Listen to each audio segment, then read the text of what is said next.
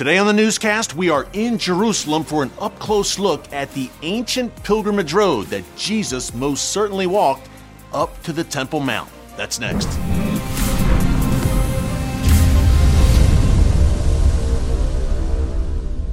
Hey folks, Erick Stakelbeck here. Welcome to the Watchman newscast from Jerusalem. Not a bad view here at TBN's Jerusalem studio. Today is the last day of Ramadan, and we did have once again some unrest atop the Temple Mount. Palestinian rioters using the Al Aqsa Mosque as a place to store weapons. They pelted Israeli police with stones and firecrackers. Thankfully, it seems that the unrest has largely die, uh, died down. Israeli police got a handle on it pretty quickly today, so hopefully Ramadan closes on a relatively quiet note here in Jerusalem. In the meantime, the battle over the Temple Mount continues. Folks, this is the most coveted piece of real estate in the world, bar none. It was once home to the two ancient Jewish temples, Solomon's Temple and Herod's Temple, as described in the Bible. Today it is home to the Dome of the Rock and the Al Aqsa Mosque, two Muslim holy sites. And we have the likes of Hamas painting themselves as the defenders of the Al Aqsa Mosque and the Temple Mount, and they literally have incited these riots over the past several weeks. So that continues, although Ramadan is ending, and that's always a time of, of heightened tension here in Jerusalem. Uh, the problem with Hamas using Jerusalem as a trigger for possibly a broader confrontation, that will continue. Remember, about one year ago, May 2021, that is what sparked that 11 day Hamas Israel war. Hamas kicked that conflict off by firing rockets at Jerusalem. There's a lot of talk uh, by the likes of Hamas who say there never was a Jewish temple above, uh, uh, on top of the Temple Mount, that this has always been a Muslim holy site. So I thought this was a good time, with everything going on surrounding the Temple Mount, to take it back in the Watchman archives for a very important uh, segment that we did with our good friend Ze'ev Orenstein of the City of David. We had an up close look at the ancient pilgrimage road. Now, in the Bible, you have the Pool of Siloam where worshipers would cleanse themselves before they went up to the temple and they went up the temple, to the temple on that ancient pilgrimage road. Ze'ev gave me an exclusive up close look when it was really just being uncovered, and I want to give you a look now as well. And there is no doubt, sometimes here in Israel, you say, well, maybe Jesus was there. There is no doubt that Jesus and the disciples walked this ancient road as they made their way up to the Temple Mount. Take a look.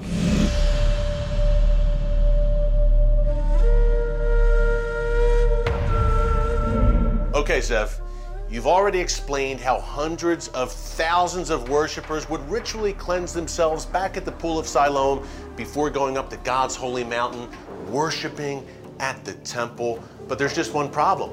They had to get there somehow. Right. How did they get up and ascend to the temple? And that's the question that archaeologists were asking back about a decade or so ago, which is now we know where the Pool of Siloam is. We know where the Temple Mount is. How did these hundreds of thousands of pilgrims who were going up to the Temple Mount and the pilgrimage festivals, how did they get there?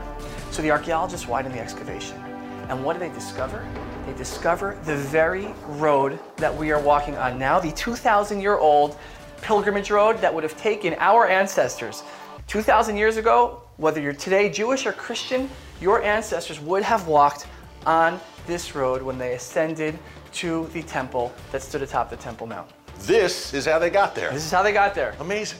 2,000 years ago, during the Second Temple period, this is how worshippers went up to the holiest place in the world, right.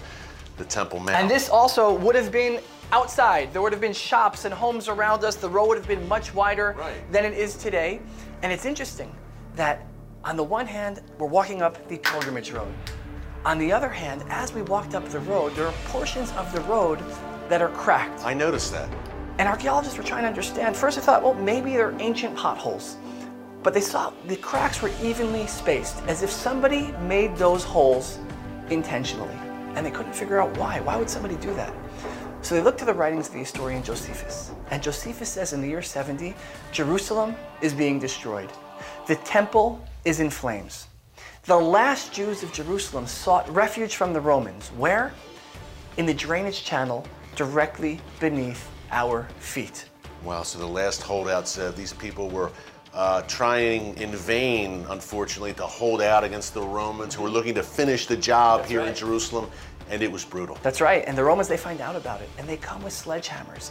They break open the road. They find the Jews hiding there.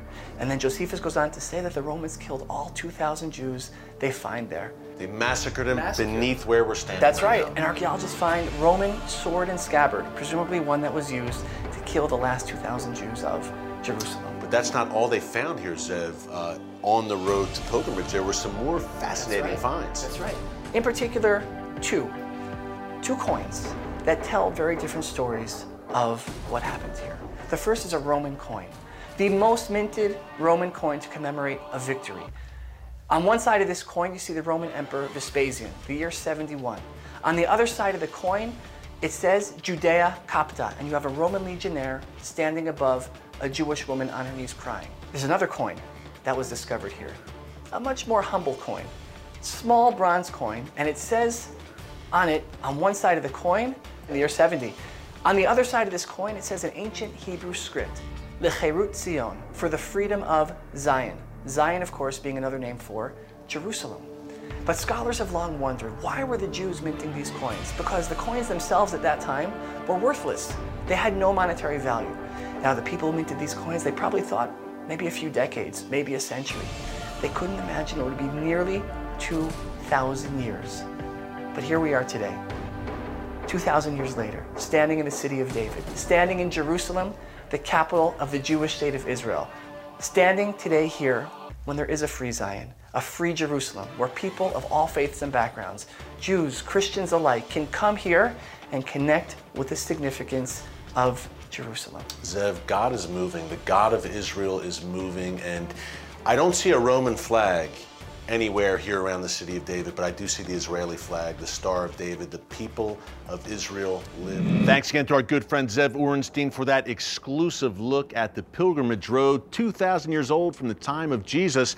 Now, at the time I filmed that segment with Ze'ev, it was just being excavated. Now they've come a long way, and soon they will open the pilgrimage road to the public. You may hear some helicopters above, by the way. As I mentioned earlier in this newscast, we had some activity once again here atop the Temple Mount, but things have largely calmed down. Hey, if you love that clip with Ze'ev, you will love the weekly Watchman TV show on TBN. That's where that clip came from. Every Friday night, tonight, 6:30 p.m. Eastern Time, Thursdays at 10 p.m. Eastern Time on TBN. Be sure to check it out. Had a lot of fun these past 10 days touring the region from the UAE to Bahrain to Israel as we charted the course of the Abraham Accords. If you missed any of our newscast from the region over the past week, be sure to check it out in our archives. Thanks so much for joining us here from God's holy city. Pray for the peace of Jerusalem. Until next time, as a traffic jam commences in Jerusalem, like only in Jerusalem,